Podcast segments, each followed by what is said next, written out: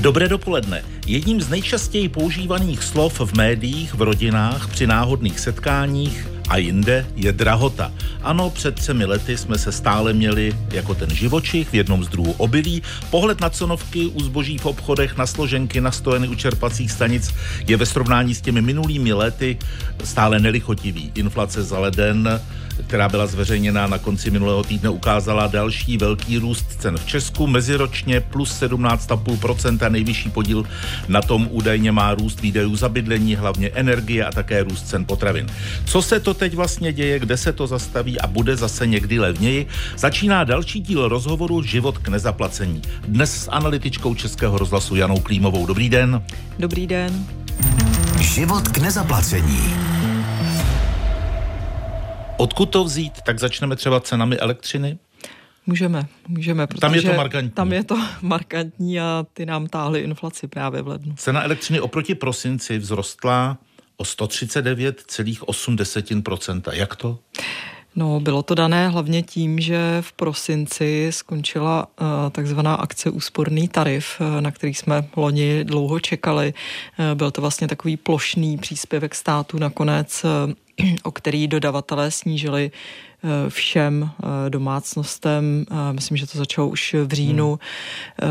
zálohy a, a trvalo to jenom do konce roku a bylo to právě zálohy na elektřinu a proto tam byl potom meziměsíčně takovýto skok, ten rozdíl, o kterém jsem mluvil, tak ten je mezi prosincem a lednem a e, jinak jako nebýt toho e, úsporného tarifu, tak by ten růst byl ve stejné době asi o 20%, e, což je tak, sice méně, ale je to, je, to, je, to, je to pořád hodně. No. Když se na to podíváme, tak eh, vidíme, že ty velcí dodavatelé zlevňují pod eh, takzvané vládní stropy. Je to výhodné a pokud ano, tak pro koho? Uh... Zatím se zdá, že, nebo takhle, každá sleva je výhodná v současné době, protože ty ceny jsou opravdu prostě historicky rekordně vysoké. A e, e, více výhodné je to určitě, e, pokud je o ty nabídky, které teď můžeme vidět, tak je to více výhodné u plynu, protože tam ta cena plynu na burzách klesá rychleji než cena elektřiny. Je to dané především tím, že cena elektřiny je stále hodně zatížená a obzvláště u nás povolenkami na CO2, které jsou naopak zase rekordně drahé, eh, hodně drahé v současné době, takže ta cena eh, obecně u elektřiny klesá rychleji a podle toho i vypadají ty nabídky eh, dodavatelů. Z těch velkých společností nabídli nějakou slevu skoro všichni ale řekla bych, že asi mm, nejvýhodnější nebo jako zatím eh, tu největší slevu mají už od února eh, zákazníci EONu, eh, na rozdíl třeba od Česu, který se rozhodl, že vlastně neposkytne letos pod vládní strop slevu žádnou, pokud je o elektřinu a dokonce i plyn a zdůvodňuje, zdůvodňuje to tím, že uh, jeho obchodní strategie je, že nakupuje pro domácnosti vlastně všechno dopředu a nakoupil hmm. to za ty drahé ceny, takže jako nemá teď prostor. Ale v těch dalších letech uh, pak u, hlavně u plynu jsou ty slevy opravdu mm, výrazné. Inoči tak, taky zlevňuje, ale třeba jenom plyn. Inoči taky zlevňuje jenom plyn, ostatně to je jeho doména, on elektřinu jenom nakupuje, jenom s ní obchoduje a e, má tam relativně málo zákazníků a e, ty nabídky Inoji, já bych řekla, že jsou e, relativně také výhodné jednak platí okamžitě, protože jinak, eh, když třeba ukončíte teď smlouvu, pokud máte smlouvu na dobu neurčitou s nějakým dodavatelem, eh, tak prostě to trvá tři měsíce, čili hmm. tuhle topnou sezónu, eh, nebo aspoň teď tady ten, tu jarní zimní část, tak prostě stejně nestihnete. Takže Inoji vlastně tu slovo poskytuje, myslím, že od, ode dneška, od 15. února všem svým, všem svým zákazníkům a pro nové zákazníky má eh, podle mě vlastně docela výhodnou nabídku eh, na cenu 10% eh, pod stropem na jeden rok, o čemž se dá uvažovat. Není to tak hmm. dlouhé a i, i to může někomu, kdo třeba tím plynem topí a má opravdu velkou spotřebu, tak jsou to řádově to několik tisíc za rok mínus, takže proč ne? Jako za úvahu to stojí. Když slyšíme o nabídkách fixací třeba na dva nebo hmm. na tři roky, jak se na to dívat? Uh, Myslím, že s velkou obezřetností, protože uh, uh, prostě uh, na konci loňského roku nebo teď v tomto období uh, si myslím, že, nebo nemyslím si to jenom já, ale lidé, kteří uh, se v té branži pohybují uh, dlouhodobě, myslím energetické, že prostě všichni očekávají pokles cen a je to vidět i na burzách. Eh, které jsou prostě eh, pro tu cenotvorbu eh, důležité. Protože tam se obchodují kontrakty právě i na, na rok, na dva roky, na tři roky dopředu. A eh, na těch kontraktech vidíte, že ty ceny mají klesat. Samozřejmě se může stát cokoliv a zase hmm. to vylítne, ale pokud nedojde k nějakému extrému nebo k nějaké změně, tak, tak by měly klesat. Takže třeba tak zafixovat si o, já nevím, 6% eh, nižší cenu na tři roky. Eh, v případě elektřiny určitě si myslím, já osobně nedává smysl. Samozřejmě může se zítra něco stát hmm. a, a bude se to tvářit výhodně, ale tady bych asi opravdu čekala ještě na nějaký vývoj. Ale zajímavé jsou třeba nabídky u plynu, to, co nabízí ČES, že v roce 25 vám bude dodávat plyn za Eh, ne, jako nyní stojí 3000 korun megawatt hodina a uh, uh, ta cena má být 1500, uh, tak to je vlastně cena, která už se blíží ceně plynu, která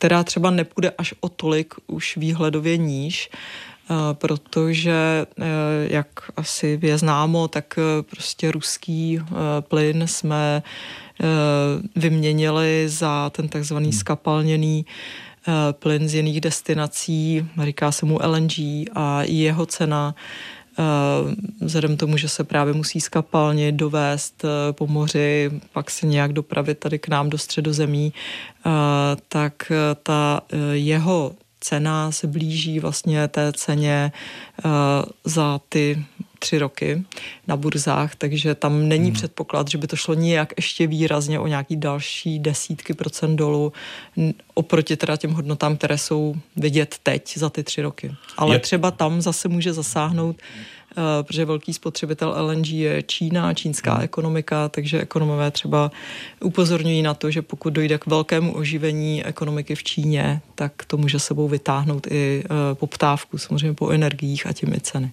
Vzhledem té geopolitické situaci se dá říct, že vlastně všechny burzy na světě jsou méně vyspytatelné a tahle ještě méně je vyspytatelná, ta přes elektřinu a plyn. No, je to tak a e, zatím to nevypadá ani, že by se udělala nějaká velká změna, o čemž se mluvilo, hmm. když e, vlastně vrcholila energetická krize v loňském roce, kdy se na jeden den dostala cena elektřiny na tisíc eur e, za megawatt hodinu a pro srovnání dnes jsme třeba na cenách 170 eur, prostě to byl úplný úlet, tak uh, se říkalo, tak musíme s tím něco udělat, ale zatím to nevypadá, hmm. protože ten trh se vrátil zase do normálu, je, funguje, začal fungovat, tak si všichni říkají, no tak je to dobré. Je to dobré, ceny na burzách klesají, leč to zlevňování není o to rychlejší. No, není, protože tady se bavíme hlavně pro, o cenách pro domácnosti. Které nakupují a, dopředu. A to právě jsem zmiňovala Eh, prostě ty dodavatelé mají různé strategie a fakt je, že my jsme tady byli svědky v roce 21 pádu Bohemia Energy. Její strategie byla mít co nej, nejdéle otevřené pozice, protože eh, cena na burzách právě byla velmi nízká a měla tendenci spíše klesat. A, ale to se změnilo prostě v roce 2021 a Eh, a to, že Bohemia Energy v podstatě spekulovala na nízké ceny, eh, neměla tu elektřinu pro eh, své odběratele, jak se ukázalo, zajištěnou dopředu, tak potom vedlo vlastně až k jejímu pádu a k ohromnému skoku pro její zákazníky. Takže tomu se snaží prostě velký, velcí dodavatelé tohohle se vyvarovat a zajistit si elektřinu pro ty citlivé zákazníky dopředu a e, což teda samozřejmě v době, kdy ji skupujete na trhu za ty nejvyšší ceny, jaké byly v roce 22, hmm. ale už i v roce 21, tak e, e, potom vám nedává prostor k nějakému velkému zlevnění v letošním roce. Život k nezaplacení dnes s analytičkou Českého rozhlasu Janou Klímovou. Život k nezaplacení.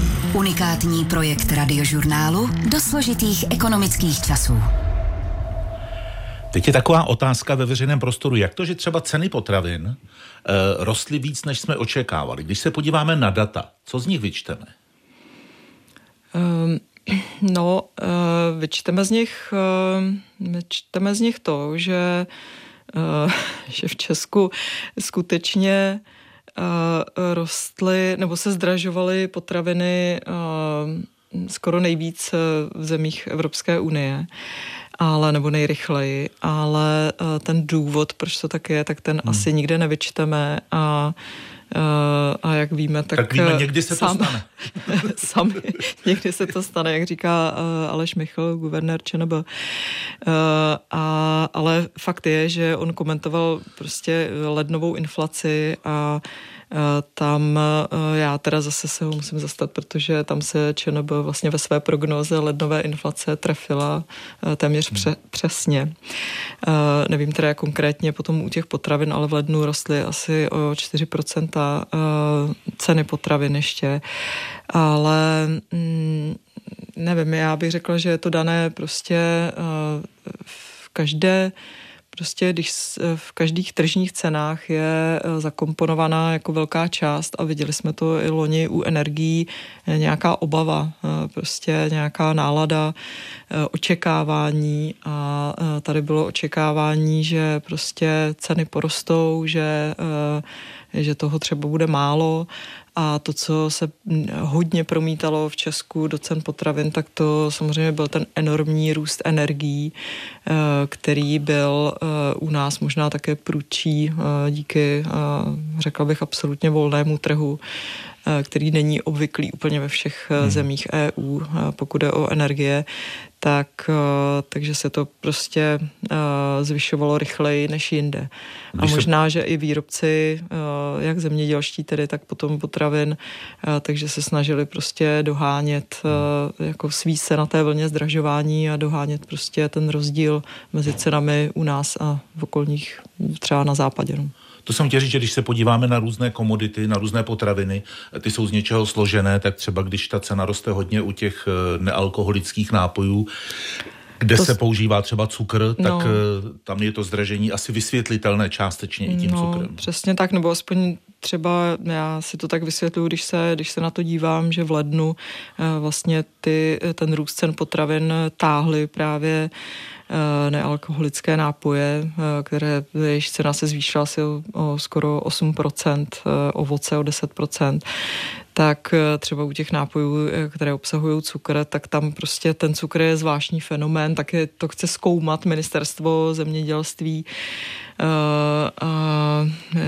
jak to, kdo za to může, ale že se to tolik zdražilo ale eh, když se podíváme třeba do eh, Eurostatu, tak eh, prostě faktem je, že ještě v září roku 2022 u nás byl cukr asi o 15 procentních bodů levnější, než byl průměr Evropské unie a pak se prostě ta jeho cena utrhla směrem nahoru a v prosinci 2022 už byl skoro o třetinu dražší u nás, než, než je průměr Evropské unie.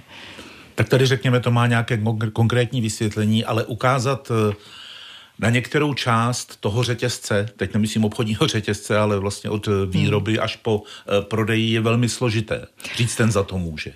Je, no a uh, myslím si, že teď uh, vláda se dohodla uh, vlastně s těmi profesními svazy, že to budou zkoumat a že udělají nějakou analýzu hmm. šetření, uh, co se tedy stalo v těch jednotlivých segmentech, kdo za to může, jestli někdo uh, víc než jiný zneužil tu situaci. protože zatím se vlastně ty, když si to rozložíme, tak na tu cenu potravin mají vliv tedy zem, produkci, zemědělští producenti, potom výrobci potravin a potom obchodníci, čili obchody a tyto tři skupiny se obvinují navzájem, eh, kdo z nich z toho těží. Mm. Jo, tak zemědělci říkají, no tak my jsme museli zdražit, protože energie, hnojiva a tak dále, všechno rostlo, ale eh, nezdražili jsme tolik, jako byl nárůst právě těch vstupů. Eh, potom to, to tež říkají potravináři, nám všechno zdražilo, energie, ceny od zemědělců, ale my prostě to, eh, některý, někteří eh, říkají, že dokonce prostě mají nějaké ztráty nebo že mají prostě jenom jednotky procent nějakou rentabilitu tržeb. No a pak jsou obchodní řetězce, a na které ukazují obě tady ty dvě skupiny, zemědělci i výrobci potravin, že tam právě je ten problém, že oni nejvíce zdražují a nejvíce z toho těží a ti to pochopitelně také popírají, hmm. protože říkají, že mají ziskovost třeba jenom 3% a tak dále. No. Ale uh, fakt je, že když se podíváme jako na, na to, jak třeba ten trh uh, obchodní funguje, tak řetězce jsou u nás opravdu prostě dominantní a ovládají eh, většinu eh, trhu eh, jako z pohledu toho, kde lidé utrácejí peníze hmm. za jídlo. A jak jsou, jak jsou taky propojené ty řetězce? A jak jsou propojené, protože tady uh, skutečně je poměrně velká majetková koncentrace. Uh, řetězce eh, Lidl, Kaufland mají stejného vlastníka, Byla Penny, velkou obchody Makro eh, a sítě malou obchodu Můj obchod eh, a, a vlastně ta jejich síla potom na trhu, když si vezmeme supermarkety, hypermarkety a potom diskonty, což je třeba Lidl Penny, tak ty dohromady hmm. ovládají naprosto drtivou většinou trhu přes 70 pak jsou tady firmy, jako je třeba Agrofert, který ovládá vlastně celý ten proces eh, od výroby až eh, po produkci, až po hotové potraviny. Přesně tak a na to třeba ekonomka Jana Matesová eh, poukazuje profesor Havránek, člen vládního nervu, také že vlastně tady máme jednu takovou firmu, která je integrovaná od té zemědělské výroby vlastně až po eh, producenta potravin a eh, že vlastně ta jeho síla je opravdu hmm. taková, že eh, může ovlivňovat to tržní prostředí. Faktem je, že je to prostě obrovský koncern. Na druhou stranu, když se zeptáte samotného Agrofertu, tak ten vlastně si začne stěžovat, že Některé potravinářské podniky jsou dokonce ve ztrátě a že v žádném segmentu, kde se poměřuje ta tržní hmm. síla, maso, mléko a tak dále, tak nemá pozici, aby si mohl diktovat ceny. Bude se zdražovat dál? Eh, pokud je o potraviny, eh, tak eh, sami potravináři říkají, že už nepředpokládají žádné velké zdražování. Ohlásil to, myslím, že svaz pekařů tento týden, kdy třeba cena chleba vzrostla za loňský rok o polovinu, že očekávají maximálně jednotky procent a myslím si, že hlavní důvod tohoto očekávání je jednak, že samozřejmě už víc než půl roku klesají tržby v malou obchodech, čili hmm. prostě už je cítit pokles nějaké poptávky, ale ten hlavní důvod samozřejmě je, že už se neočekává žádný další růst cen energií, naopak jejich pokles. Uh, takže uh, myslím, že pan Prouza, prezident Svazu obchodu cestovního ruchu, uh, nedávno říkal, že od jara očekává pokles cen. Jaro je tu za chvíli. Jana Klímová, analytička Českého rozhlasu a život k nezaplacení. Děkuji za rozhovor, hezký den, naslyšenou. Děkuji, nashledanou.